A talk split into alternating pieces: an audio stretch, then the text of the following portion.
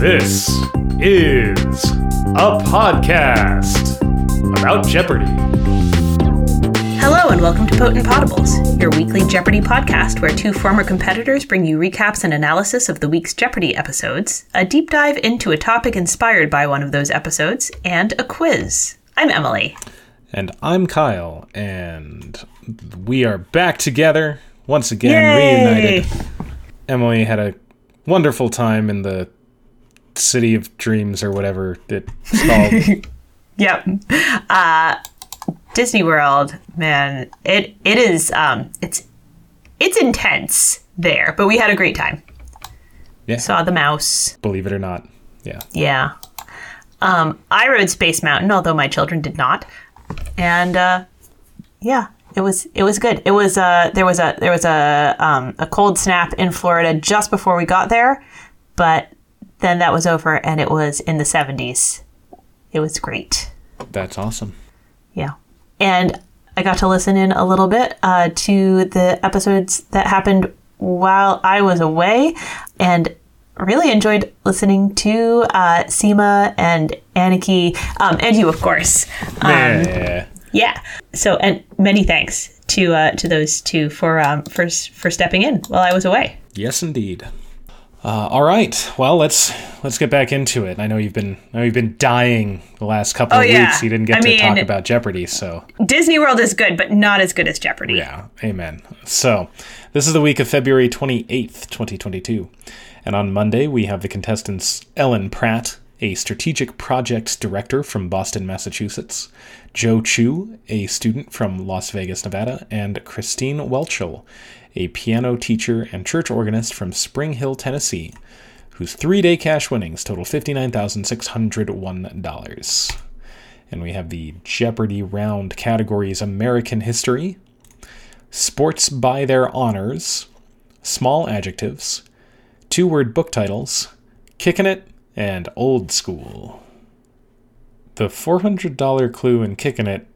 The, okay, the clue is a dance kick where you change legs in the air, or a swimming kick used as part of a side stroke. Uh, it was a triple stumper, which I thought was interesting. I, I, no, one, no one knew that term. Mm-hmm. Uh, but Ken said it's a scissors kick. Scissor kick. Scissor. Scissor kick. Scissor kick. That's, I, have I was a swimming never, teacher. That is my source. Yeah, me too. I have never heard it in the plural. I have never heard it scissors, which doesn't matter. This does not matter at all, but Mm-mm. it, like, I don't know. It mm-hmm. ruffled my feathers when he said, well, that's a scissors kick. Like, no, it's not a yep. scissors kick. It's mm-hmm. a scissor kick, because you scissor yeah. your legs. Yes. They're, like, they're called scissors because of the movement they make, not because we made up a word for them, and now everything that moves in that pattern should be called a scissors. Come on, Ken. Yeah. Mm-hmm. Yeah. Agreed. Daily Double number one is in the American History category. It comes up really early. Um, Christine finds it at the second pick at the four hundred dollars level. She is at two hundred dollars, and uh, she's the only one who's gotten a clue correct. So Joe and Ellen are at zero, and she wagers one thousand dollars, as well she should, and gets the clue. Five years before his famous ride, Paul Revere made a print depicting this bloody March fifth, seventeen seventy event. And she knows that one is the Boston Massacre. Mm-hmm. So at the end of the Jeopardy round, uh, Christine's a, in a really solid lead with eight thousand four hundred. Joe is at two hundred, Ellen's at twenty-six hundred. And we have the Double Jeopardy categories, Colors in Nature, Around the World, The Pickle Barrel, Letters from Famous People, Backing Bands, and Homophone to the Letter, which turned out to be, I, I was having a hard time parsing the category there, mm-hmm. but those were homophones of letters of the alphabet, such as the word B, mm-hmm. which is a homophone with the letter B. Mm-hmm. They had some trouble in the Backing Bands category, which yeah. made sense. Those weren't, those were a bit more obscure than your... than your typical ones. They knew the J Bs backed up James Brown. And mm-hmm. uh, the Tennessee Three backed up Johnny Cash, which really I didn't I didn't remember that they were called the Tennessee Three, but the clue mentioned that he famously went to prison. Famously went to prison, so, yeah, okay, yes. Yeah, Johnny Cash. Um, But the other one's not exactly a stupid answer. This group, originally known as the Hawks, took some of the weight off Dylan in the nineteen sixties. That's just the band. Mm-hmm. That's the band. Then the sixteen hundred dollars clue. Despite the name, the group that backed up Frank Zappa was made up of men, not moms. That's the Mothers of Invention. If you've not spent time listening to Frank Zappa and the Mothers I of Invention, not. Take a little bit of time. Just a little bit. Doesn't need okay. to be a lot, but interesting music. Good quality, interesting music. Someday I'll go back through your uh, all your recommendations you've made of things I should be listening to and listen to more of them. Oh, there's so much music. Oh, there's there's there's, there's a lot of music so, in the world. There's more music you could than you could possibly listen to. Mm-hmm. So listen to what you like, and if you don't, li- and if if people suggest things and you never get around to it, that's totally fine. Because if you're listening to what you like, then that's that's all that matters. Yeah. Right now, I mostly listen to what my kids like. You know, amen. I know. They like a song about breakfast burritos, and they like the song from the Carousel of Progress in Disney World. It's an eclectic mix in our house. It, it is. Classic. Yeah. Yeah. I liked the whole pickle category. It it was it was good. Yeah. It was fun. And the two thousand dollars level um, was a was a Shakespeare clue about the Tempest, which just sort of highlighted that to be in a pickle used to mean to be drunk. Mm-hmm. We've mostly lost that, although occasionally I feel like I feel like there are a couple of idioms like using like pickled. But yeah, I think these days in a pickle, I think refers to like a conundrum or like a like a difficult situation. Right, which I wonder the the kind of like trajectory of the etymology for the situation in baseball when you're in a pickle. Mm. You're caught in between bases. Yeah. And I, I wonder which hmm. how that yeah, came to be called that or if that inspired the term or what. But I also, I also liked seeing knowing cornichon, the, the little pickles with the French name, mm-hmm. uh, being a thing that, that got Ellen sixteen hundred bucks on Jeopardy. Yeah. Um, yeah. It's one of those one of those things where um, you never anticipate being it being an important trivia thing. Right.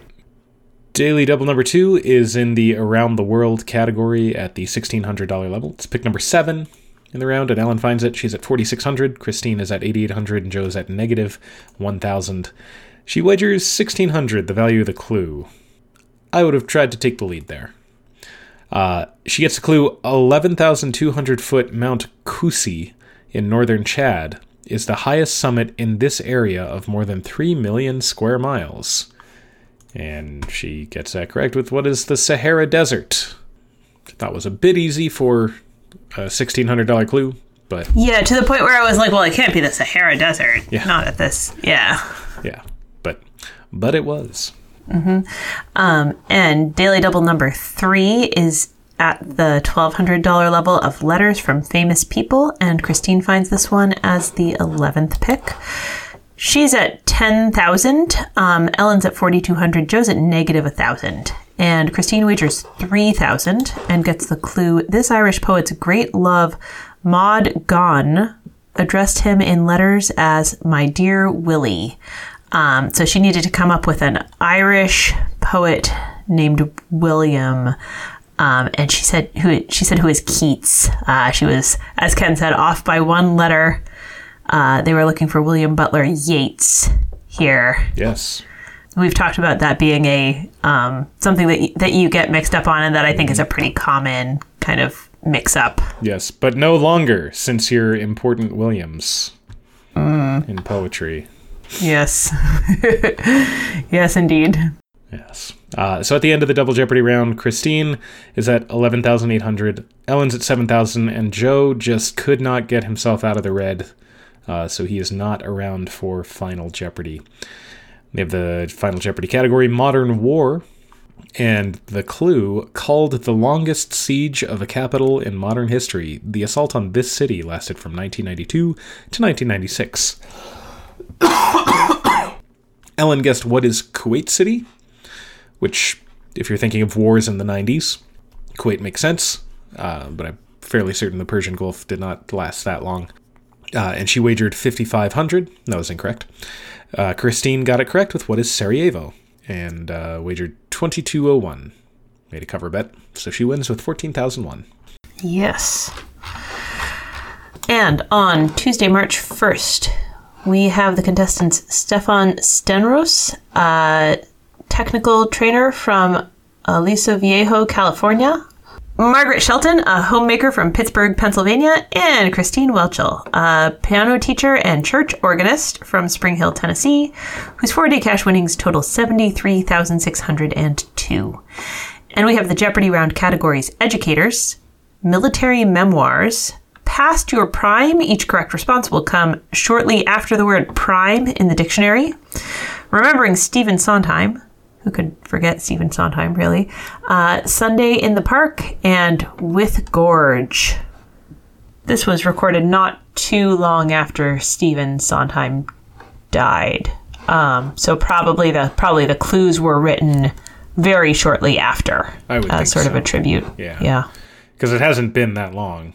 Right. He died in January, and we're we're, uh, we're talking about a game that aired in early March. Yeah, so... Um, and they just issued... Jeopardy just issued, like, a clarification. I have not actually... Um, as we're recording, I haven't yet seen the Friday game, but I guess there was some sort of Russia-Ukraine reference right. that they recorded in January, and it, and it didn't... Uh, it hits different. At this point, yeah. At this point, yeah. The one thousand dollars clue of With Gorge was a triple stumper. America's highest suspension bridge, Royal Gorge Bridge, is seen here. They showed a picture nine hundred fifty-six feet above the Arkansas River in this state. And that's Colorado. I've been to the Royal Gorge a couple of times. I do not mm. like that bridge. Yeah, I looked at it and was like, mm, no, thank you. I do not do well with heights. That bridge does not do well with me. I mean, it's safe. You're not in danger. You can you can walk across it and drive across it if you really want to, but uh, it's perfectly safe. But man... And my kids were just, like, having a grand old time, just, like, running along and hopping and skipping and, like, going up to the edge and, like, you know, standing next against the fence. And I'm just, like, the whole time. Yeah. But I'm also um, not trying to teach them to be afraid of it. So, like. Mm-hmm. Uh, yep. Mm-hmm. Yeah. Yeah. Bridge, bridges freak me out a little bit. Tunnels, if I think about them. Yeah, don't think about tunnels when you're in a tunnel. Tunnels you have to just not think about. Bridges it's hard to not think about. Right.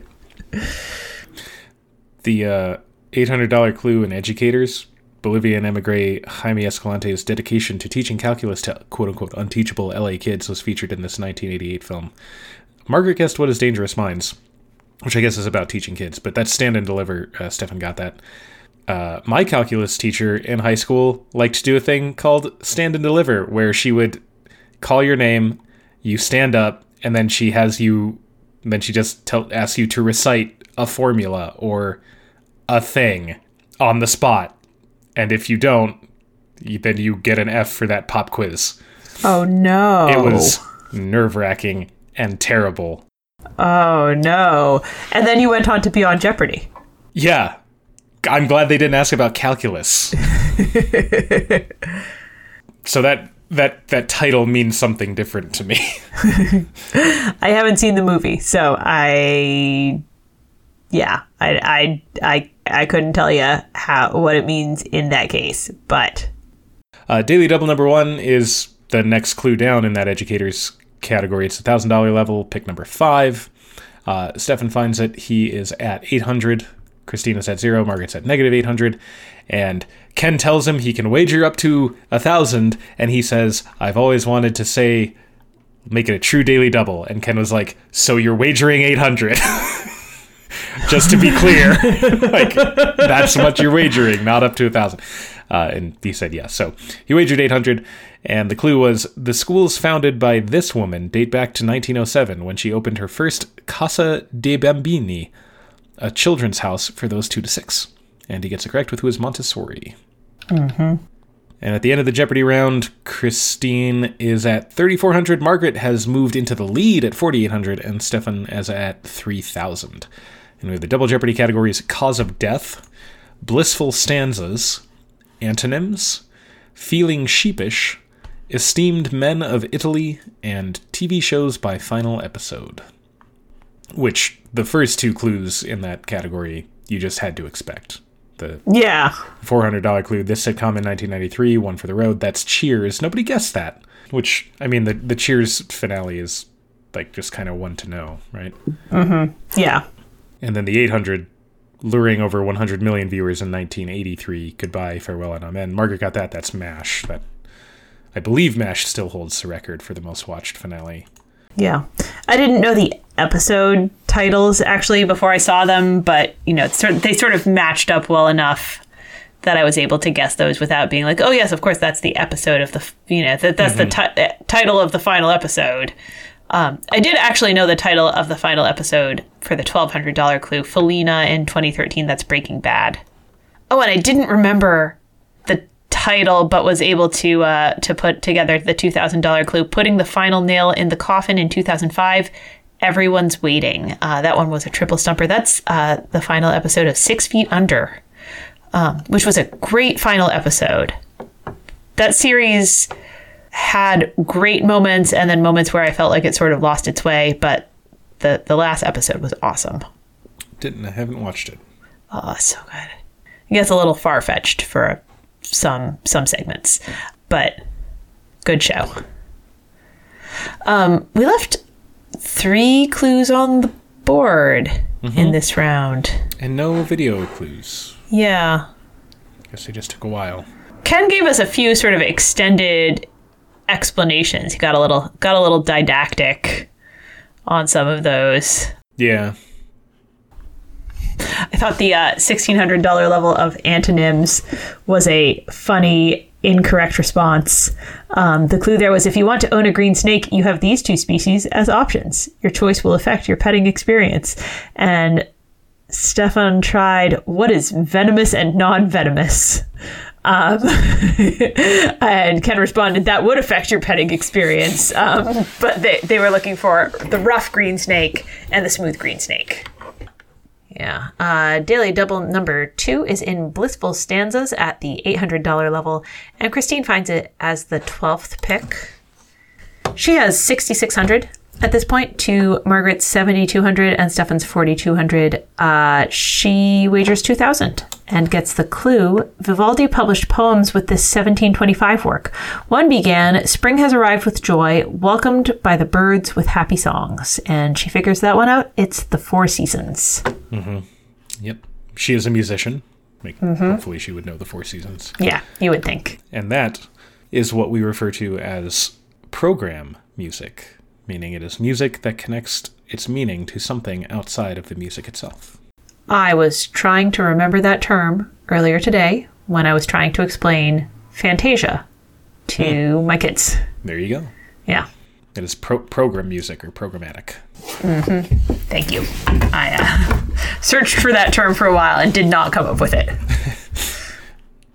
uh, and Daily Double number three is in the Esteemed Men of Italy category at the twelve hundred dollars level. Christina, Christine finds this one as well, pick number fifteen. Uh, she's at eighty-six hundred. She just made some money. Margaret's at seventy-two hundred and Stefan's at fifty-four hundred. And she wagers another two thousand and gets the clue. This director is seen here with Marcello Mastroianni, who often played an on-screen version of the filmmaker. Uh, and she guessed who is Coppola, but that is Federico Fellini. Mm. The only Italian director that I could ever name. I mean, I guess C- Coppola is like Italian-American, right? Yeah, I guess so. So at the end of the Double Jeopardy round, Margaret has taken the lead with thirteen thousand six hundred. Uh, Christine's at ten thousand six hundred, Stefan's at eighteen hundred, and we have the final Jeopardy category, the silver screen, and the clue. He was the first actor to star in three films that won the Oscar for Best Picture, those of nineteen thirty-four, nineteen thirty-five, and nineteen thirty-nine. We go to Stefan first. Uh, he has Who is Clark Gable? And that is correct. He's wagered all but a dollar, bringing him up to thirty-five ninety-nine. At this point, Ken conducts a pop quiz. Yeah, it was weird, but also kind of cool. It was kind of fun, but also like... I can't imagine being on... St- stage for that. him yeah. being like, here's some extra questions off the cuff, being like, oh, oh no money oh. for these ones, just all the just all the home viewers judging you. Yeah. um, yeah, so he, he wants to know who can name the three movies: Gone with the Wind, It Happened One Night, and Mutiny on the Bounty. Uh, they do they do manage to come up with all of them. They do. Um, yeah. But I just, I sort of had a moment of being like, oh no, like what if I, what if I had like a vague inkling that it was Clark Gable, but couldn't quite like back it up with anything. And then all of a sudden Ken Jennings is like, and now on national T V, tell me what the three movies are. Right. You know? Anyway, Christine also has who is Clark Gable. Uh, she's wagered four thousand, um, bringing her up, up to fourteen thousand six hundred. And uh, Margaret has the re- correct response with who is Clark Gable. Um, she did not make a cover bet. No. Um, she bets three thousand, um, which brings her up to sixteen thousand six hundred, but it's enough. So yeah. that gives her the win. Yeah. Risky, but yeah, paid off. When somebody makes a bet like that, I I never know whether they don't know betting strategy or whether they are trying to like make a savvy guess about what the person in second place is going to actually do, right? Like yeah. make a second order bet, right? Because like the normal betting strategy is to act as if the person in second place is about to go all in, mm-hmm. which they shouldn't. They shouldn't do that generally. Because they, the person in first place is probably going to do a cover bet. Right. And um, so, yeah. And so then when the first person in first place doesn't do a cover bet, you're like, are you playing three D chess or do you not know how this works? I'm not really sure which one. You know, it worked. Right. So, you know, you won. Um, yeah. So so maybe it was three D chess or maybe it was just luck. Yeah. Ultimately, yeah, the result is the same. So yeah, it's not it's not actually three D chess. That's a that's a whole different. Yeah. But uh, the metaphor holds, I sure. hope. Yeah. Yeah. Someone will let us know if it doesn't, I'm sure. Yep. And Ken says... Uh, this I don't think this is the last we'll see of Christine, which she only won four games. Yeah. But I think maybe maybe since they have already decided when the next Tournament of Champions is. Mm, he might know something about. Like like she's probably she's very likely to get a spot just given the number of games left and the number of spots that there are still yeah. available. I don't know. I would have to, I don't know. It just occurred to me, so I haven't looked into it or like tried to figure that out. But mm-hmm. anyway, on Wednesday we have the contestants Ujjal Thakur, a director of strategy from Calgary, Alberta, Canada; Christy Bauer, a writer and legal assistant originally from Louisville, Kentucky; and Margaret Shelton, a homemaker from Pittsburgh, Pennsylvania, whose one-day cash winnings total sixteen thousand six hundred dollars. And we have the Jeopardy round categories: one-syllable cities, fits and starts, you can set your calendar by it, the man in the director's chair, complete the opera title, and wise words with wise in quotation marks. Christy did very well with the opera category. Yeah, she did. Which was cool. The only one she didn't get uh, was the six hundred dollars clue uh, by Gluck, Orfeo ed blank. Uh, Margaret got it with, she said, Euridice, and uh, Ken really leaned into the, like, the Italianization of it, as mm-hmm. he pronounced it, Euridice, in response to her. Yeah. Like, it's enough to know how to pronounce it in right. like Greek-ish. The, the Greek way. Yeah. Yeah. yeah. You don't need to know how Italians pronounce Greek names. It's fine. Right. Right. One-syllable cities. We had that category when we played Jeopardy. Did we? Yeah, I think. I don't even Didn't remember. We? Hold I... on. Think that's think that's where we had Cannes and Seoul. Um, oh yeah, that would make sense. Did I get any of those? I don't remember. I think you got Flint because I was mad about it. Oh yeah, probably. Yeah. Yeah. Yeah, one-syllable cities. You got Rome also. Ah. And you got, oh, I was even madder when you got forms. Oh, that's right. That was the that was the category with yeah with forms. And, and yeah. then all of my all of my like former like religious history professors were like, I didn't teach you about Martin Luther, and I was like, you did. I, j- I just didn't get in on the buzzer. I know, like, there's plenty I know. It's not like they call on whoever knows it the best. Right. Whoever has, like, the most reason to know it. before I can decide who, who got in first on the buzzer, I need to know which of you have written a paper about this. Yes. um, let's, yeah, let's no, it's check just, your it's transcripts. Just, yeah. Um, yeah, that that's not how that works. Uh, Daily Double number one is in You Can Set Your Calendar by It at the four hundred dollars level. And Ujjal finds it at the uh, third pick. He has four hundred. Um, Margaret and Christy are still both at zero. He wagers a thousand and gets the clue, often confused with locusts. These insects occur in chronological broods of thirteen and seventeen years. Gets that one correct.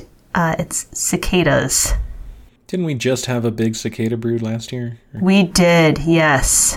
I didn't see a lot of cicadas, but I um, saw some some photos and some videos from people who had like whole cicada situations. Cicada Situation is my favorite alt rock band. Yeah, uh-huh. It's like, no, thank you. All set, thanks. I'd rather rather cross that bridge we just talked about. Right. Cicada shells, if you ever cross, come across them, like, they are alarming. I've, yes. I've come, uh, the first one I came across, I was like, there's some sort of sci-fi movie happening here in my yard. Yep. Um, yeah. Anyway, at the end of the Jeopardy round, um, Margaret's in the lead with sixty-six hundred, Christie's at sixteen hundred, Ujjal's at fifty-two hundred, and we have the Double Jeopardy categories. Famous pairs, uh, pair, like uh, P E R E, father, um, road trip, her Emmy-winning role, acronyms, books within books, and medicine with M in quotation marks. I loved the books within books category. Yeah, that one was pretty good. Oh, it was a great, it was a great category. We had a clue about the Amazing Amy books uh, mentioned within this uh, Gillian Flynn thriller, although although Ken pronounced her name Gillian. Um, that's from Gone Girl. Oh, they put the wrong title for the John Green book. At, at the eight hundred dollars level, we had in this author's A Fault in Our Stars. It is The Fault, The Fault in Our Stars. Uh, Hazel is mesmerized while reading An Imperial Affliction. And they were looking for John Green. We've talked about John Green many times because I never miss an opportunity to talk about John Green. Yes, it certainly yeah. seems that way. Yeah. But oh my gosh, uh, at the sixteen hundred dollars level, in in a Michael Ende tale, young Bastian steals this title book and reads of Atreyu and the world of Fantastica. Mm-hmm. That is the never-ending story, and I read my copy until the cover fell off. The movie also was great. The movie's a very different experience than the book. Anyway, great category. Yeah. Love a book was- within a book. Um, we had a weird reversal at the sixteen hundred dollars level of acronyms. Mm-hmm. The clue was the mnemonic Roy G. Biv, just Roy's last name. And Ujjal rang in and said, what is battle in vain? I think Ken looked a little perplexed and ruled him wrong. And then Christy rang in and said, what is blue, indigo, violet?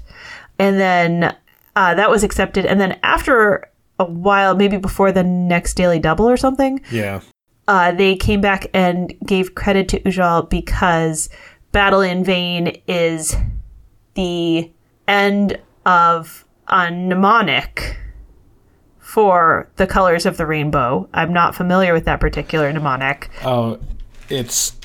What is it? Richard of York gave battle in vain. Okay. Which, honestly, I feel like that's harder to remember for than just Roy G. Biv. Yeah. Like, and, like... I mean, I guess...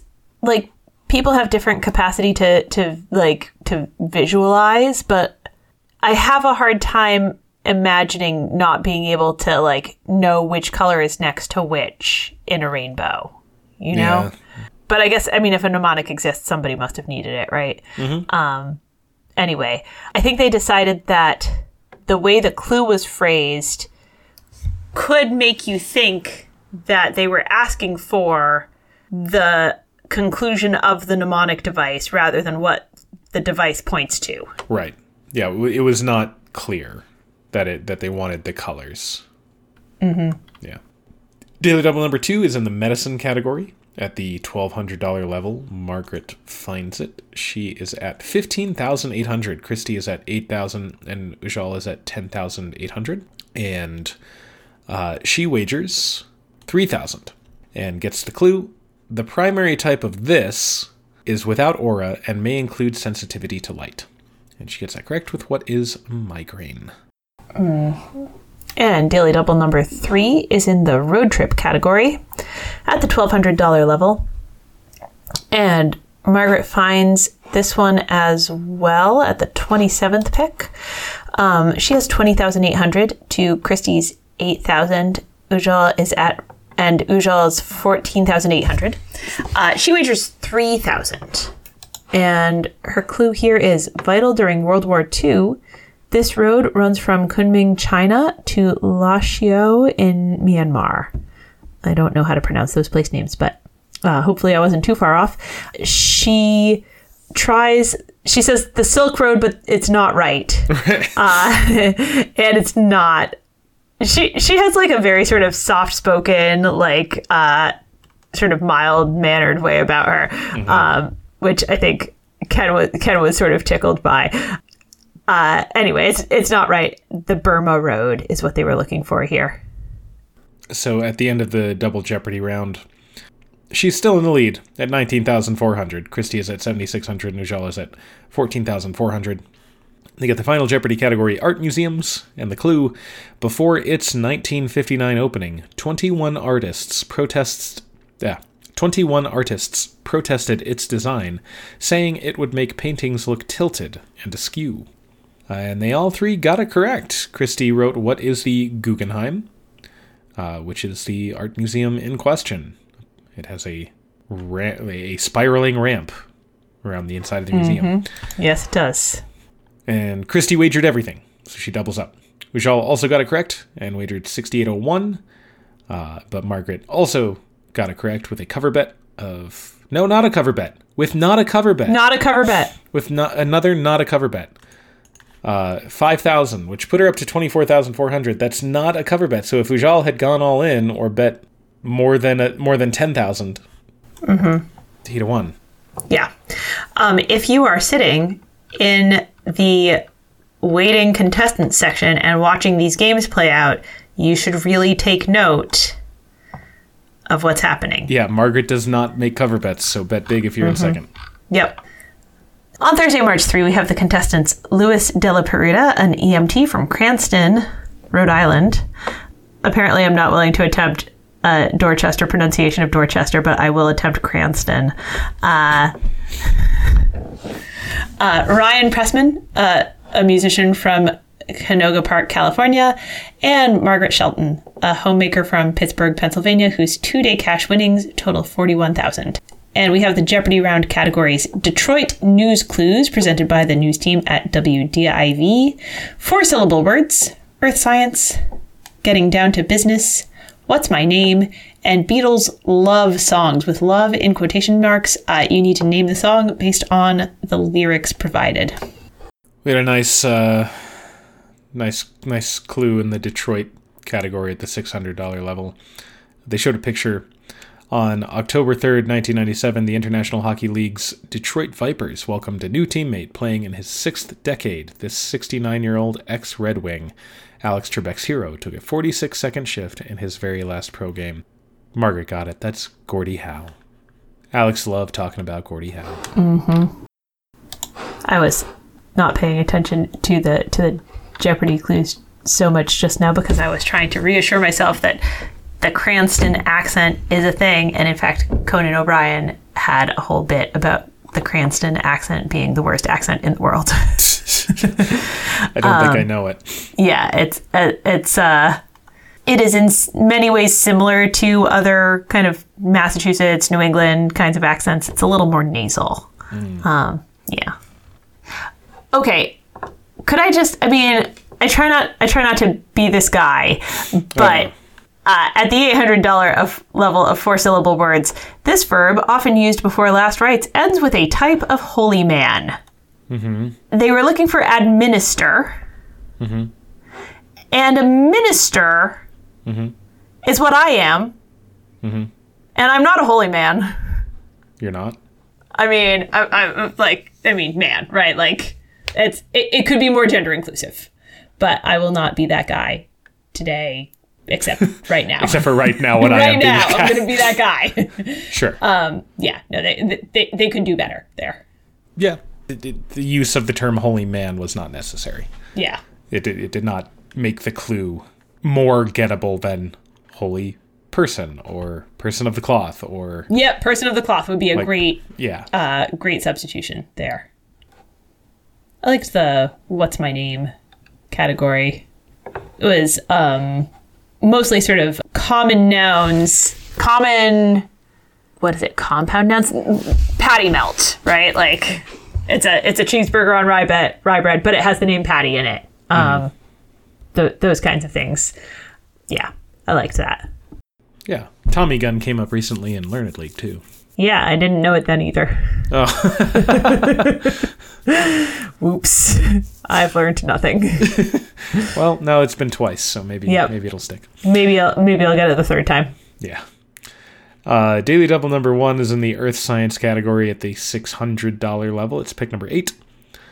Uh, Ryan finds it, who, by the way, did a very, uh, very impassioned dance in his intro, uh, if you can find that on Twitter. I'm sure you sure you can.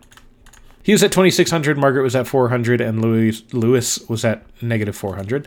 And he wagered six hundred only. I just, you got to go for it, man. But, I mean, mm-hmm. it, I guess it ended up working out. He got the clue, icebergs and glaciers go through this bovine process in which large chunks dramatically break off. And he has no response, but that is calving. Mm-hmm. Uh, so he does only lose six hundred, so I guess it ended up being an okay wager. And at the end of the Jeopardy round, Margaret is at forty-six hundred, Ryan's in the lead at fifty-two hundred, and Lewis is at thirty-eight hundred. So it's a fairly close game. And we get the Double Jeopardy categories, nineteen seventy-two, fifty years ago. Stop it! Yep, Jeopardy. No, that's incorrect. Esperanto Film Festival. You have to give the film title in English from the Esperanto. Arts news, fibers and fabrics, book characters, and eponyms and toponyms. Uh-huh. Ken not wanting to read the Esperanto clues was, it might have just been a bit, or maybe not. Either way, I thought it was hilarious. Yeah, it was fun. I don't know how many Esperanto speakers there are. I mean... Because it's, I don't want to say a made-up language, but it's not a native language twenty place, right? Yeah, no, I, it was it was like, I think, wasn't it like created with the intention of trying to make like a easily learnable kind of based on the Romance languages, like, you know, sort of shareable language, like yeah. like sort of a utopian bit, like, you know, like let let me like create the perfect language, or like not the perfect language, but like a you know, kind of a, a, a constructed, like, lingua franca, right? Yeah. Yeah, it is a, it is the world's most widely spoken constructed international auxiliary language, says Wikipedia. Yeah. Um, yeah, I don't think anybody grows up speaking Esperanto, but that was that was a it was it was a fun category. Yeah. And you know, and nobody is, I think, expected to like know actual Esperanto, but because it is. Um, sort of based on Romance language roots, uh, you know, so it's, it's based roughly on, you know, Latin, Spanish, Italian, French. Like you should be, you, you may be able to look at some of these things and kind of be like, well, that looks sort of like this other word that I, that I know from this or that. Yeah. Um, yeah. And they did okay with them. They got three of the five. Uh, Daily Double number two is in the nineteen seventy-two, just a minute ago category. It's fifty years ago, um, uh, at the two thousand dollars level. And uh, Lewis finds it as the sixth pick. And uh, he has seventy-eight hundred at this point. Margaret's at forty-six hundred, Ryan's at fifty-six hundred. Lewis wagers two thousand and gets the clue. The U S returned the Ryukyu Islands to Japan, including this largest one, site of a bloody World War Two campaign. He tried what is Guadalcanal. Um, they were looking for Okinawa. And Daily Double number three is in the arts news category at the twelve hundred dollars level. It's pick number twenty-three. Uh, Ryan finds it. He's at seventy-two hundred dollars. Margaret's at sixty-two hundred dollars. Lewis is at eighty-six hundred dollars. And he bets it all. Must feel Gutsy. Much better about art than he does about earth science. Mm-hmm. He gets the clue. In twenty twenty-one, Gary Avis danced Virgil in a Royal Opera House production commemorating the seven hundredth anniversary of this poet's death. And he gets it correct with who is Dante Alighieri. Mm-hmm. He he seemed sort of like celebratory as he asked for the next uh, next clue in the same uh, same category of arts news, but nobody got the next the next two. No, um, it kind of brought him back down to earth. Yeah, with a couple of triple stumpers. Yeah, that happens. Yeah. Um, so at the end of the Double Jeopardy round, uh, Ryan's in the lead with fourteen thousand eight hundred. Margaret's at eighty-six hundred. Lewis is at eighty-two hundred, and we have the Final Jeopardy category, European cities. And the clue, pizzo, means protection money. The Addio Pizzo movement was founded in this city in two thousand four. Lewis tries, what is Palermo? He's wagered eight thousand. Um, Palermo is correct. Uh, so that, yeah, that brings him up to sixteen thousand two hundred. And Margaret also has the correct response with what is Palermo. Uh, she has wagered every single dollar. Uh, eight thousand six hundred, bringing her, bringing her up to seventeen thousand two hundred. Ryan has what? Mill. He's maybe heading for uh, like Milan, Milan, I guess. Probably, yeah. Uh, that's obviously not correct. He's wagered twenty-four oh one, dropping him down to twelve thousand three hundred ninety-nine. Uh, so that drops him into third place. And Margaret pulls off a third win. That's right. Oh. And on Friday, we have the contestants Adrian Alcala, a software developer from Great Barrington, Massachusetts, Caitlin McHale, a university marketing manager from Philadelphia, Pennsylvania, and Margaret Shelton, a homemaker from Pittsburgh, Pennsylvania, whose three-day cash winnings total fifty-eight thousand two hundred dollars. And we have the Jeopardy round categories Sam's Club, History, Now We Are Six, Transportation, The Elements of Literature, and all the way from D to E. Words starting with D and ending with E. Yep. Adrian really struggled through the beginning of this round. Yeah. I felt very bad for him. He had a, he had a number of number of swings and misses. Yeah, just just like and and with no gets at first to uh, to offset them. Yeah, so he had a miss at the four hundred dollars level of history, and then another one at the one thousand dollars level of history, and then another one at the two hundred dollars level of elements of literature, and then at the four hundred dollars level of that same category. And then he finally, on the eleventh clue, uh, got his first correct answer and started working his way out of the hole. Um, yeah. But that many, that many swings and misses, it, ta- it takes several clues. Yeah. Yeah. And clearly, I mean, you know, we, we say often, you know, everyone, everyone passes the same test. But also I felt like some of his incorrect guesses, he was overthinking or misinterpreting, you know, and like clearly mm. was bringing like a depth of knowledge to the clue, and you know, some some combination of stage fright and overthinking, and you know what, yeah. and then once you're once you're panicking, that can it's, make it even more challenging. Yeah, it's hard to get out of at that point. Yeah, yeah, but he did manage to eventually. Yeah, no, he did. He, he turned it around. But yes, yes, he did. I'm sure everyone has seen by now that the Jeopardy writers uh, misgendered Sam Smith and the Sam's Club at the eight hundred dollars level. In twenty fifteen, mm. they wrote, he took home four Grammys, including one for the song Stay With Me. Uh, Sam Smith uh, is non-binary, uses they, them. I thought that was the case, although I don't know pop music well enough to see that and immediately say, oh no, the writers made an error there. Mm-hmm. But J Archive notes it. Yes. As did many people in the Twitterverse. Mm. Daily Double number one comes up in the history category at the six hundred dollars level, and it is the third pick. Margaret finds it. She has just two hundred, having correctly responded to the two hundred dollars level of that category. Caitlin is at zero, and Adrian has missed the four hundred, so is neg- at negative four hundred. Margaret wagers one thousand and gets the clue, built by a Ming Dynasty emperor. This place is so named because most people in the empire were denied access. And she gets it correct. It's the Forbidden City. So at the end of the Jeopardy round, uh, Margaret is in the lead with seventy-two hundred. Caitlin has exactly half her score. That's very pleasing, with thirty-six hundred. Adrian has made it out of the red and is at twenty-two hundred. And we have the double Jeopardy categories Bordering Russia, Pop Culture Pairs, Genus and Species, Signs and Symbols, Unusual Words, and Arthurian Legend and History. That Bordering Russia category, we ended up leaving two on the board there. Yep. Uh, yeah. The four hundred dollars clue was innocuous enough. Gobi isn't its Go- Gobi Desert means waterless place in the language of this landlocked nation. That's Mongolia.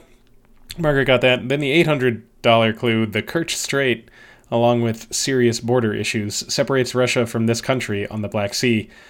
Adrian got it. That's Ukraine. And they put uh, up in the corner, as that clue aired, uh, recorded on January eleventh, twenty twenty-two. Yep.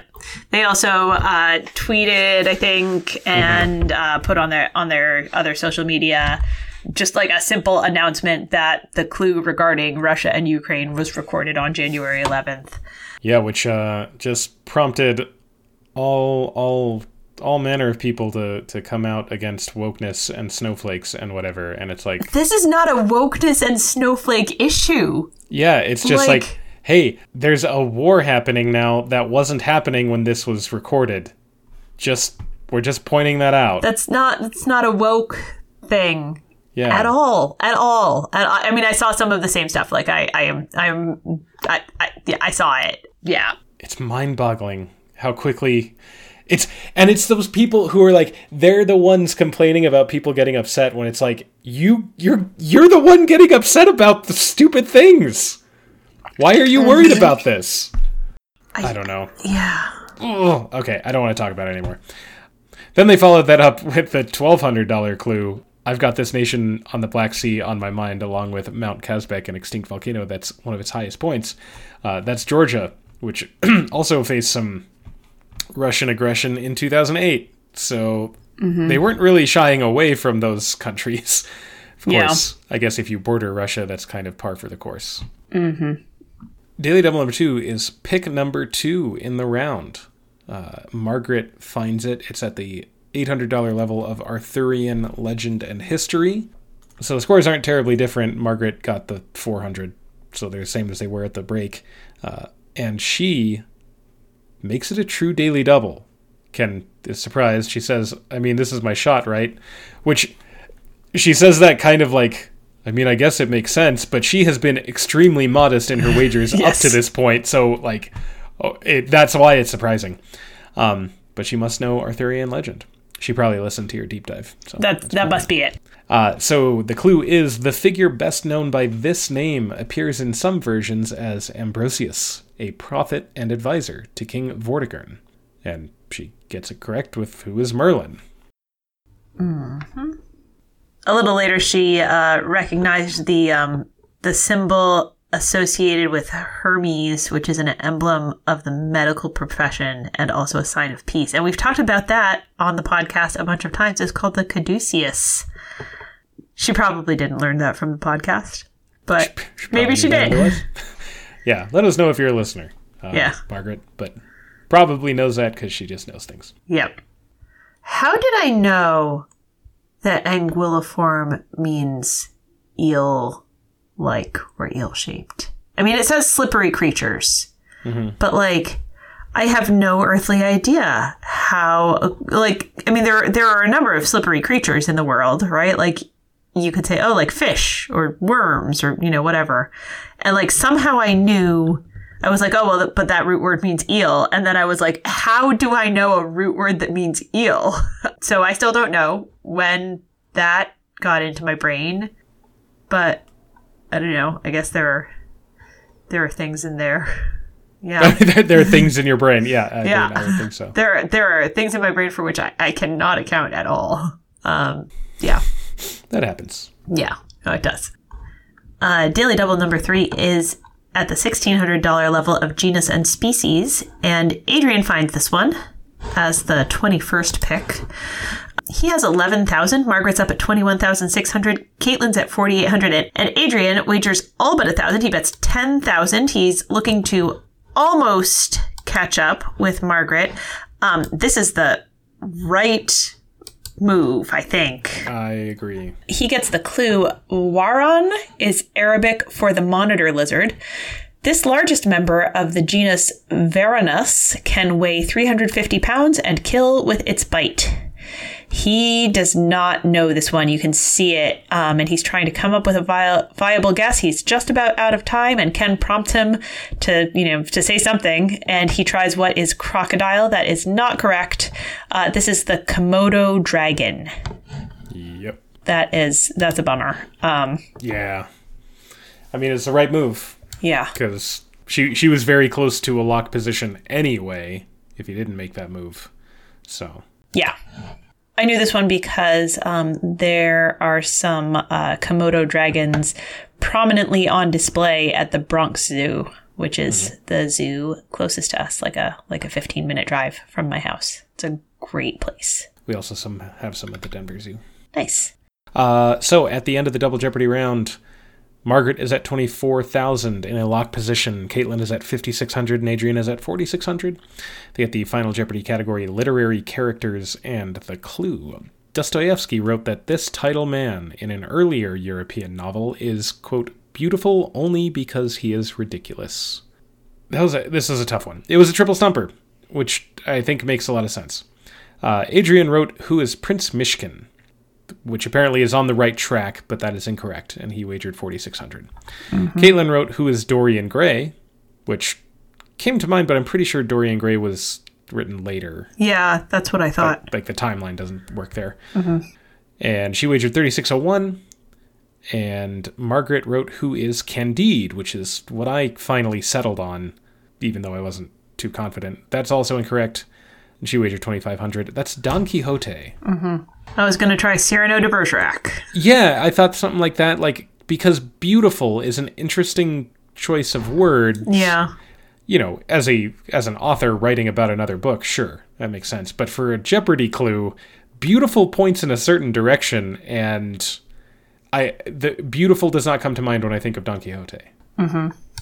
Yeah. So, Margaret wins her fourth game. I, I like her kind of mild-mannered, like, sort of hyper-polite uh, yeah. vibe mixed with just, like, just crushing through four wins. Yeah. Um, it's great. It's a, it's a it's a great juxtaposition. That Yeah, I agree. It's it's fun. So that's the end of the week. We will see her back on Monday to see if she can hit that five-game threshold. And now is the time that we remind you that we have a Patreon. It is patreon.com slash potent potables. You can go there to check out a bit of exclusive content if you choose to be a donor, a patron. And you can slide us a few bucks to help support the podcast, to offset the cost of, of uh, making this happen. Uh, and if, as we've mentioned every week for a very long time, if uh, supporting us financially for the podcast is not a big priority to you, we still encourage you to uh, direct your attention and your dollars uh, to a variety of of uh, resources that can help out the world around you. We we talk about black lives matter dot com, community justice exchange dot org, uh, the Stop A A P I Hate GoFundMe page, and also more recently, uh, Humanitarian Aid in Ukraine. Humanitarian Aid in Ukraine Rescue dot org. Mm. That would be good. Good, yes. Good link. Yes. I have been reminded recently um, that there are all kinds of kind of pop-up ideas of uh, getting funds to Ukraine, but that in a war situation, things where you're trying to get electronic funds directly into the hands of individuals may not function as well as they would um, right. otherwise. And so, like, Airbnb and Etsy and so on, they may not be your friends here. A big international organization that knows how to do this is maybe not the most glamorous, but they know how to do it. Yeah. Yep. Especially if they've been doing it. And yep. we and you know they're trustworthy. Like yes. There is some that uh, most of your money does not go to the, That's the thing true. You're trying to yep. trying mm-hmm. to help. So um, but as far as as far as we understand, and we could be wrong, as far mm-hmm. as we understand, rescue dot org is a good yep. good good place to go. Mm-hmm. All right, Emily. All right. It's been a bit. What are we talking about? Are we talking about Charles Schultz? We are not talking about Charles Schultz. Okay. Are we talking about Okinawa? We are not talking about Okinawa. Okay. What about Volta? Ooh, I even looked at Volta, uh, but I decided not to go with Alessandro Volta. Okay. What are we doing? Uh, I had a I had a few...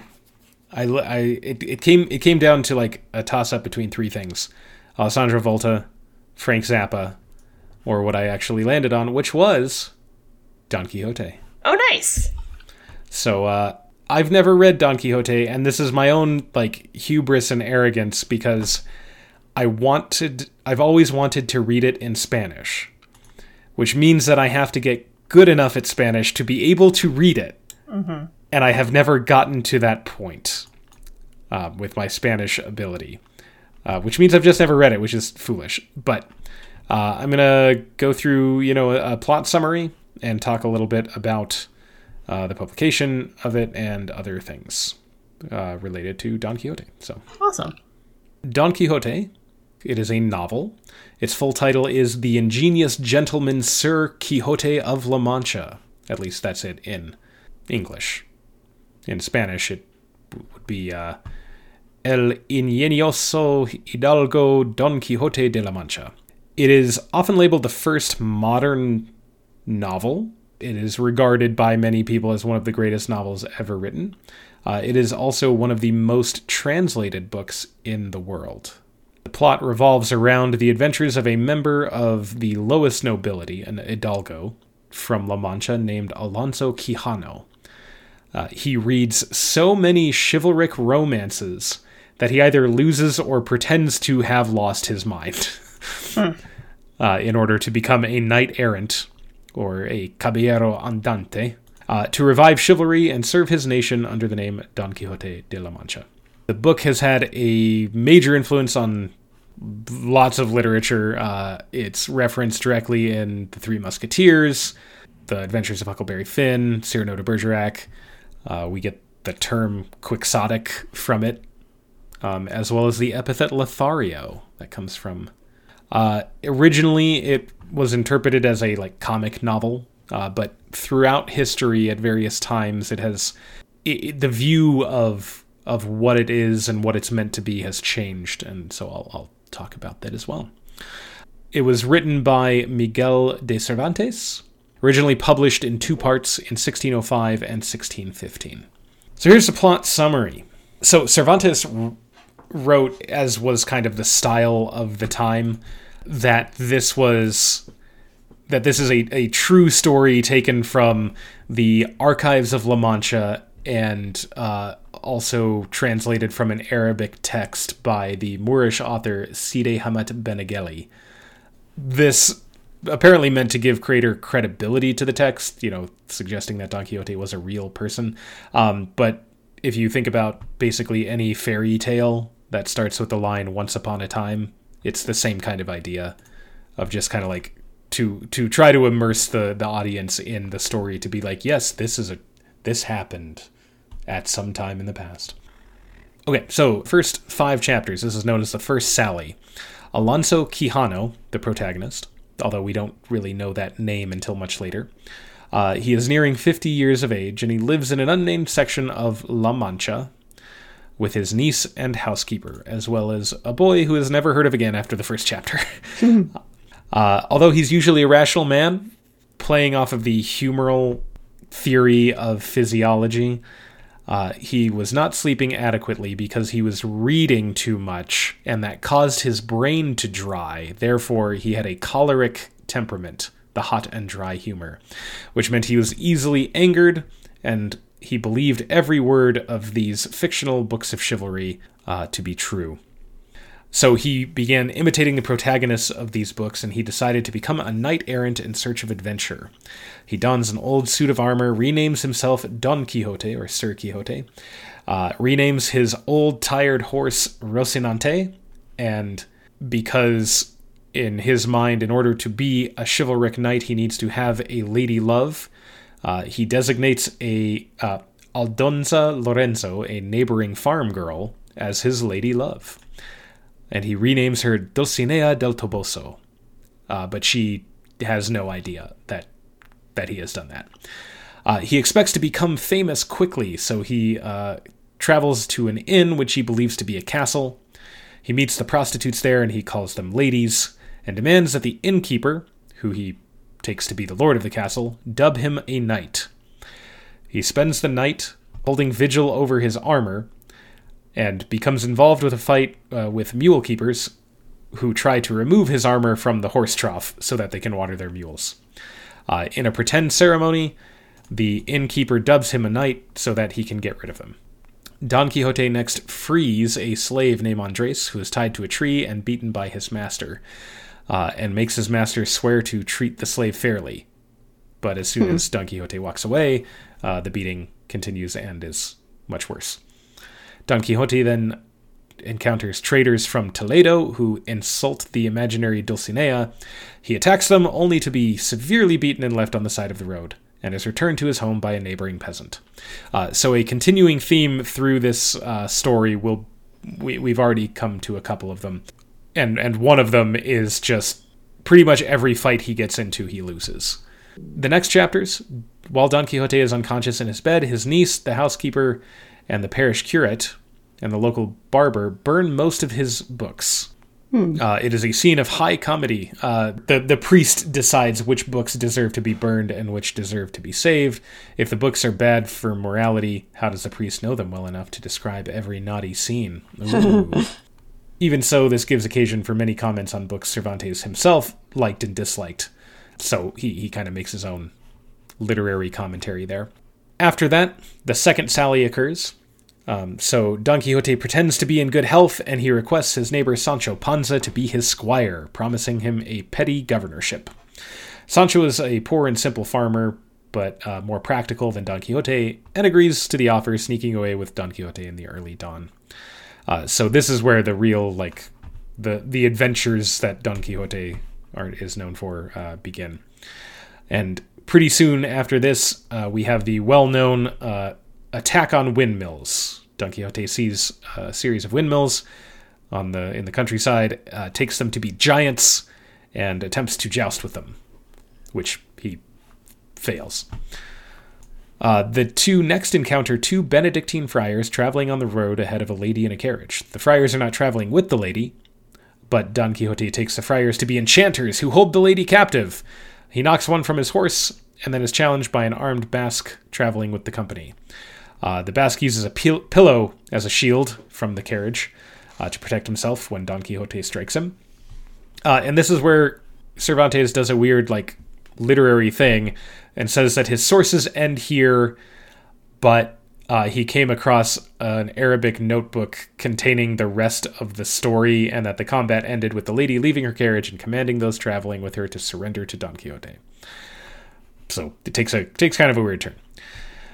After that, Sancho and Don Quixote fall in with a group of goat herders. Don Quixote tells Sancho and the goat herders about the golden age of man, in which property does not exist and all men live in peace. The goat herders invite them to the funeral of Gristosomo, a former student who left his studies to become a shepherd after reading pastoral novels, which parallels Don Quixote's decision to become a knight, seeking the shepherdess Marcela. At the funeral, Marcela appears, vindicating herself from the bitter verses written about her by Grisostomo, uh, and claiming her own autonomy and freedom from expectations put on her by pastoral cliches. She runs off into the woods. Don Quixote and Sancho Panza uh, go after her, but they lose her and give up, and stop by a pond to rest. Then they are set upon by uh, some Galicians, who uh, end up beating them up after Rocinante tries to mate with their ponies. After that, they uh, travel to an inn nearby, and once again, Don Quixote imagines that the inn is a castle, although Sancho is not convinced, because, of course, Sancho Panza is not, you know, losing his mind. Mm-hmm. Don Quixote is given a bed in the uh, hayloft, and Sancho Panza sleeps next to it on a rug. When the night comes, Don Quixote imagines the servant girl at the inn, Helen, to be a beautiful princess, and makes her sit on his bed with him, scaring her. A one of the mule keepers sees this happening and attacks Don Quixote, leading to a chaotic fight in which Don Quixote and Sancho Panza are again badly hurt. Uh, however, Don Quixote's explanation for everything is that they fought with an enchanted Moor, and he has them drink a mixture he calls the Balm of Fierabras, which uh, is a character from like old crusade stories, uh, but it ends up just making them sick. They decide to leave the inn, but Quixote, following the example of fictional knights, leaves without paying. Uh, Sancho Panza, however, remains to kind of like try and try and wrap things up, but he gets uh, uh, rolled up in a blanket and tossed up in the air by several mischievous guests, and that that uh, incident comes up many times throughout the rest of the novel. They continue on their way, and they have a few kind of like misadventures involving a dead body, a helmet, which is actually just like a, a bowl, and they free a group of galley slaves. Then he and Sancho Panza wander into the Sierra Morena Mountains and there encounter the character Cardenio. Uh, Cardenio relates the first part of his story, in which he falls deeply in love with his childhood friend Lucinda, and is hired as a companion to the Duke's son, leading to a friendship with Don Fernando, who is the Duke's younger son. Through their friendship, Don Fernando hears about Lucinda and ends up falling in love with her too. Don Quixote interrupts when Cardenio suggests that his beloved may have become unfaithful after the formulaic stories of spurned lovers in chivalric novels. They get into a fight, Cardenio beats them up, and walks away into the mountains. So basically every every story ends with them getting beaten up. Following that, Don Quixote pines for Dulcinea, imitating Cardenio. Uh, and he sends Sancho to deliver a letter to Dulcinea, but instead Sancho finds the barber and priest from his village and brings them to Don Quixote. They make plans to with uh, Sancho Panza to trick Don Quixote into coming home, and they get the help of Dorotea, uh, a woman who they discover in the forest, that had been deceived by Don Fernando with promises of love and marriage. Uh, she pretends that she is the Princess Micomicona, and uh, coming from Guinea, desperate for Quixote's help. Quixote then runs into Andres, who was the former slave, uh, and all of the uh, storylines are starting to come together.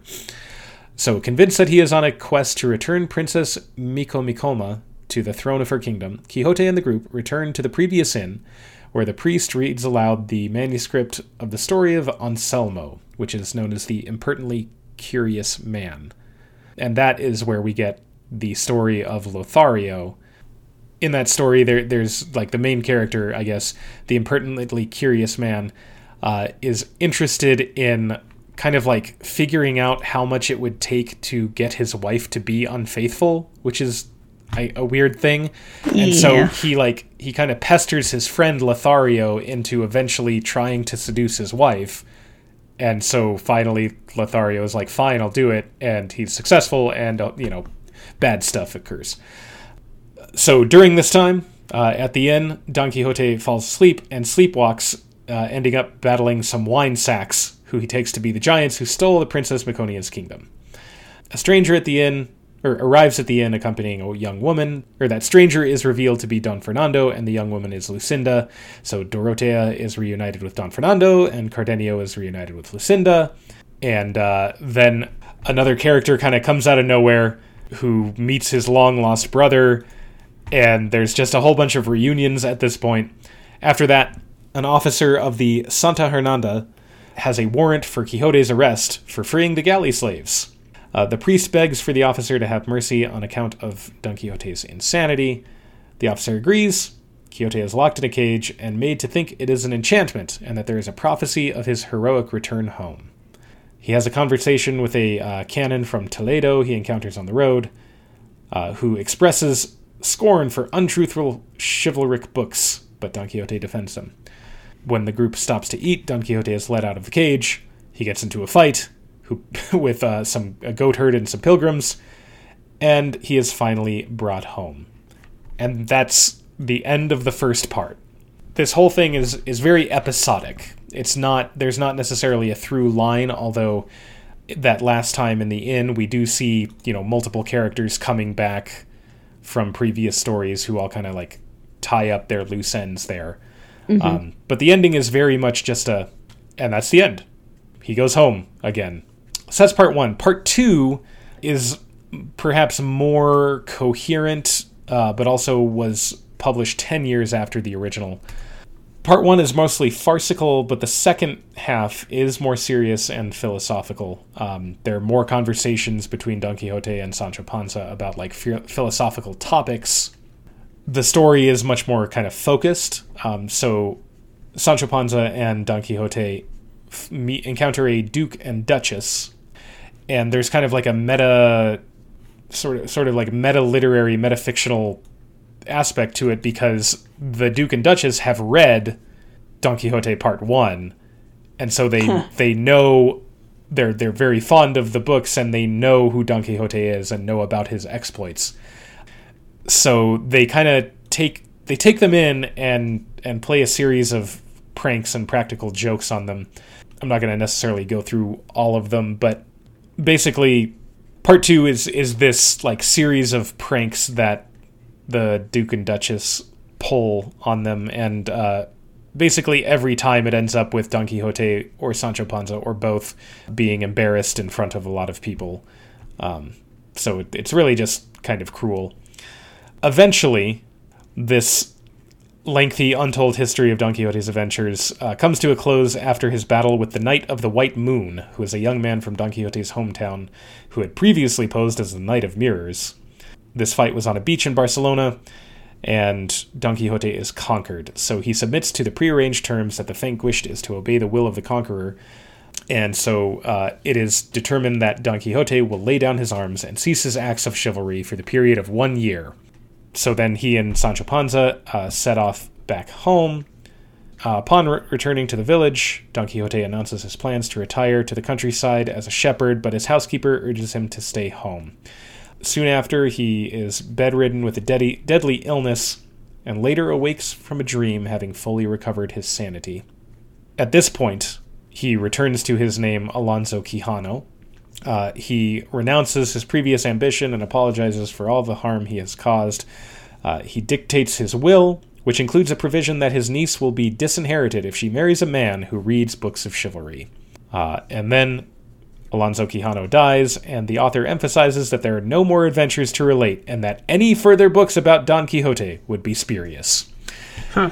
So the reason that he includes that part is because just a little bit before Part two was published, there was a second part of Don Quixote that was published by a, a, a pseudonym, Licenciado Alonso Fernández de Avellaneda of Tordesillas. It was published by by an unidentified Aragonese person uh, who was an admirer of Lope de Vega, which was who was a, a rival of Miguel de Cervantes. It came out in sixteen fourteen, and it is not just probable, but pretty much assured that Cervantes read that while he was still working on his Part Two, um, because a number of uh, a number of references are made. Uh, kind of passing references to uh, the Aragonese or Avellaneda, or, you know, that statement at the end that anything other than this is spurious and you shouldn't buy it. Huh. So those are the those are the books. Those are the books. Um, he was influenced uh, by a number of, of earlier writings, like the Castilian novel Amadis de Gaula, which was a popular book at that time. Also, the Italian po- poem Orlando Furioso, and Apuleius's The Golden Ass, or The Metamorphoses of Apuleius. It's like the only ancient Roman novel to have survived in its entirety up to up to now. So there are a lot of lots of influences that went into it. So Don Quixote also helped cement modern the modern Spanish language um, because of its widespread popularity and influence. And there have been lots of English translations as well. Uh, Thomas Shelton's uh, translation of the first part appeared in sixteen twelve. while uh, Cervantes was still alive. And there have been a number of others, uh, in particular the uh, the the Tobias Smollett version uh, is well known, although there are plenty. I mean, there's one from twenty eleven. So we get a couple of terms from Don Quixote as well, like tilting at windmills, which is an idiom for that means attacking imaginary enemies, uh, and also the term Lothario. So there we go. I'm going to leave it at that. All right. That's Don Quixote. I once attempted to read Don Quixote. Uh, it was in college, and I was like, oh, like, let me, you know, this seems, this seems important. Maybe I'll do this during summer break. And I made it a few pages in, and that's about where that stopped. So oh. it was good. It was good to uh, to to kind of cover it in this way. Yeah, I certainly am more familiar with it now, and I'm huh. glad yeah. that I glad that I did. Yeah, all right, I'm glad you did too. Are you ready for a quiz? Of course, I'm ready for a quiz. All right, here we go. Question one: tilting is a term that comes from the sport of jousting. I can't seem to find a professional organization for competitive jousting, no matter how hard I try, but it is still the official sport of what state? That state has perhaps the most appropriate flag in the U S to fly from a knight's lance. All right. Um, I don't know what state it's the official sport of, but we uh, covered very recently that Ohio has a double pennant-shaped flag, and I don't know what a better guess than that would be, so that's my guess. Oh, I am sorry that that misled you there. Um, it's Maryland. Oh, all right. Maryland has the, the Calvert uh, yep. family. Yep, yeah. That makes sense. It did not all even right. occur to me that a pennant would make... Yeah, pennant makes a lot of sense, so I'm sorry that my clue misled you. No, that's that's okay. I, I'm I'm glad I came up with a, a viable-sounding guess. Yeah, no, it's a, it's uh, a smart one. But, uh, um, yeah, Maryland. It is the official sport of Maryland. I don't know who does it in Maryland, but it is. Maybe they have a medieval times there. Maybe they do. You know what? I want. I was going to make a joke about medieval times, but... Medieval times is a, it's a very enjoyable... Yeah, thing. It is yeah. fun if you just if you're just gonna go and have fun. It is it is that. Yep. All right. Uh, question two: Don Quixote was adapted into a symphonic poem that premiered in Cologne, Germany, in eighteen ninety-eight. It is a long theme and variations form with solo cello representing the title character and tenor tuba, solo viola, and bass clarinet trading off the role of Sancho Panza. Who composed this oft-performed piece? Other major works of his include the symphonic poems Also Sprach Zarathustra, as heard in two thousand one A Space Odyssey, and Ein Heldenleben. This composer is not, I repeat, not known for his waltzes. Oh. Who composed that? Um. Though I know that I always get this mixed up, but... The waltz's clue leads me toward Strauss. You're probably going to require a first name, but I'm going to start by saying Strauss. And I am going to require a first name. I think it's Richard, not Johann. And that is correct. It yes! is Richard, not Johann Strauss. Nice. Woo! Well done. Yes. Uh, yeah, Richard Strauss, known for his uh, symphonic poems. Well done. Good poll. Good Thank poll. you. Does, does Jeopardy generally prompt for a be more specific when somebody names the composer, names, names is asked for a composer and names Strauss? I think that they don't. I think that they don't. I think they typically They don't. probably should. They definitely should. There's yeah. more than one prominent Strauss composer, just like they should ask for more than one Bach. Yeah. Anyway, yes, you but got only it. one nice. President Kennedy. Right. Come on. All right, question three. I'm pretty sure I'm not the only one that has to take a beat to remember Sancho Panza's name, and I usually get it mixed up with a very different person in history. That person led quite an exciting life as a revolutionary general and bandit during the Mexican Civil Wars of the nineteen tens. He also led a raid on Columbus, New Mexico, and he was assassinated by political rivals in nineteen twenty-three. Who am I talking about? I assume you must be speaking about Pancho Villa? I am talking about Pancho Villa. Man, every time I try to talk about Don Quixote, I'm like, hey, Don Quixote and Pancho Villa. Big same. Not, not the same. Yep, I, I have made that mistake. Yeah. Uh, nice. Yes, that is Pancho Villa. Uh, Pancho which Villa. I need to learn more about that period of history, too, because I was like, I know I always get Pancho Villa mixed up, but, like, I don't know a, you know, a ton about him, and I was, like, looking, mm-hmm. looking up a little bit about him for this question. I was like, whoa, there's a lot to learn there. All right, question four. Don Quixote's tired old horse was named Rocinante. The nineteen sixty-two travelogue Travels with Charlie describes which American author's cross-country road trip in a camper truck that he also named Rocinante.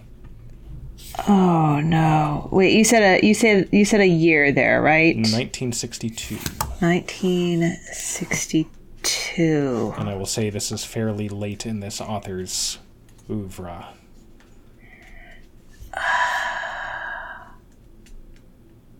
Fairly late. Steinbeck came to mind, so I'm going to go with that. That's a good thing because it is John Steinbeck. Yay! It's well John done. Steinbeck. Yes. Uh, Travels with Charlie is a title that I always forget until it is brought up in a question, and I'm like, ah, I should know this. And then they say Steinbeck, and I'm like, yep, I've learned that about twelve times. Mm-hmm. Uh, so there you there go. There are a lot of important things to know about Steinbeck. Yeah. I would say Travels with Charlie um, is sort of far down the list. Yeah. But it does come up anyway. Right. It's not, it's not the most important one, but it's there. Yeah. All right. Uh, question five. Man of La Mancha is a musical from nineteen sixty-five, with book by Dale Wasserman, music by Mitch Lee, and lyrics by Joe Darian. The musical is not a retelling of Don Quixote, but is a fictional story about Miguel de Cervantes and his companions performing a play based on his work while awaiting trial in the Spanish Inquisition. The musical has been revived four times and remains an enduring part of Broadway history. The title of its most famous song could be used to describe any one of the delusions of Don Quixote, or simply generalized to any flight of fancy. What is that song?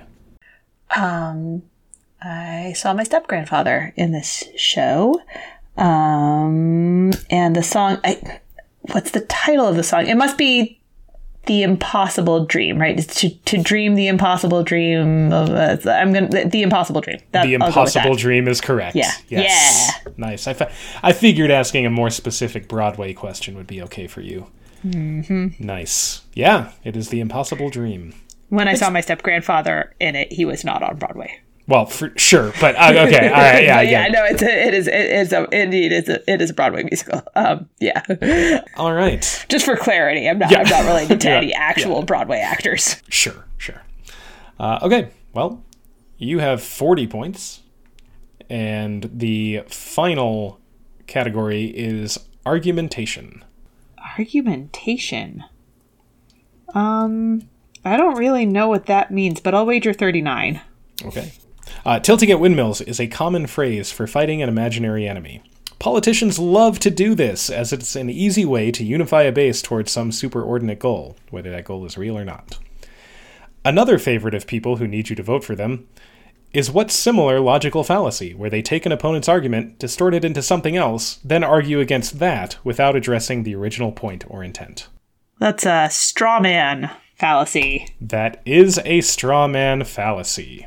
Well done. Thank you. We all need to be aware of the straw man fallacy. Jeez yeah. Louise, do people love it when they're talking on T V. Oh, yeah. Oh, people people love that. Um, a really great use of my time as an undergraduate, n- n- not facetious at all. Um, I took a I took a course in rhetoric, which was interesting in general, um, but there was a week where we were memorizing like logical fallacies and finding examples of them, and I probably used that knowledge more than any other single thing that I learned in my college education. Oh, yeah. That's, that's important to know. It really is, yeah. Yeah. Once you know it and are aware of it, it's so obvious, right? Yep. You see the thing happening, it's like, oh, yeah, yeah no, that's a yeah, that's a that's a post hoc. Right, right yeah. That's, an that's a red herring. Yep. Yeah. And, oh, man. Yep. This was a delightful deep dive and a delightful quiz. Thank you. Yeah. Uh, well, thank you. Um, and thank you, listeners, for spending your time with us. Make sure to subscribe wherever you get your podcasts. If you leave a rating or review, it takes a couple seconds, um, and it helps other people find us. If you want to check out our Patreon, it's patreon.com slash potent potables. And if you have friends who watch Jeopardy, let them know about our podcast. You can all find us on Facebook at Potent Potables, on Twitter at Potent Potables one. Our email address is potentpotablescast at gmail dot com, and our website is potentpod dot com. That's right. We will be back next week with another week of Jeopardy. And until then, may your minds be quick and your buzzers be quicker.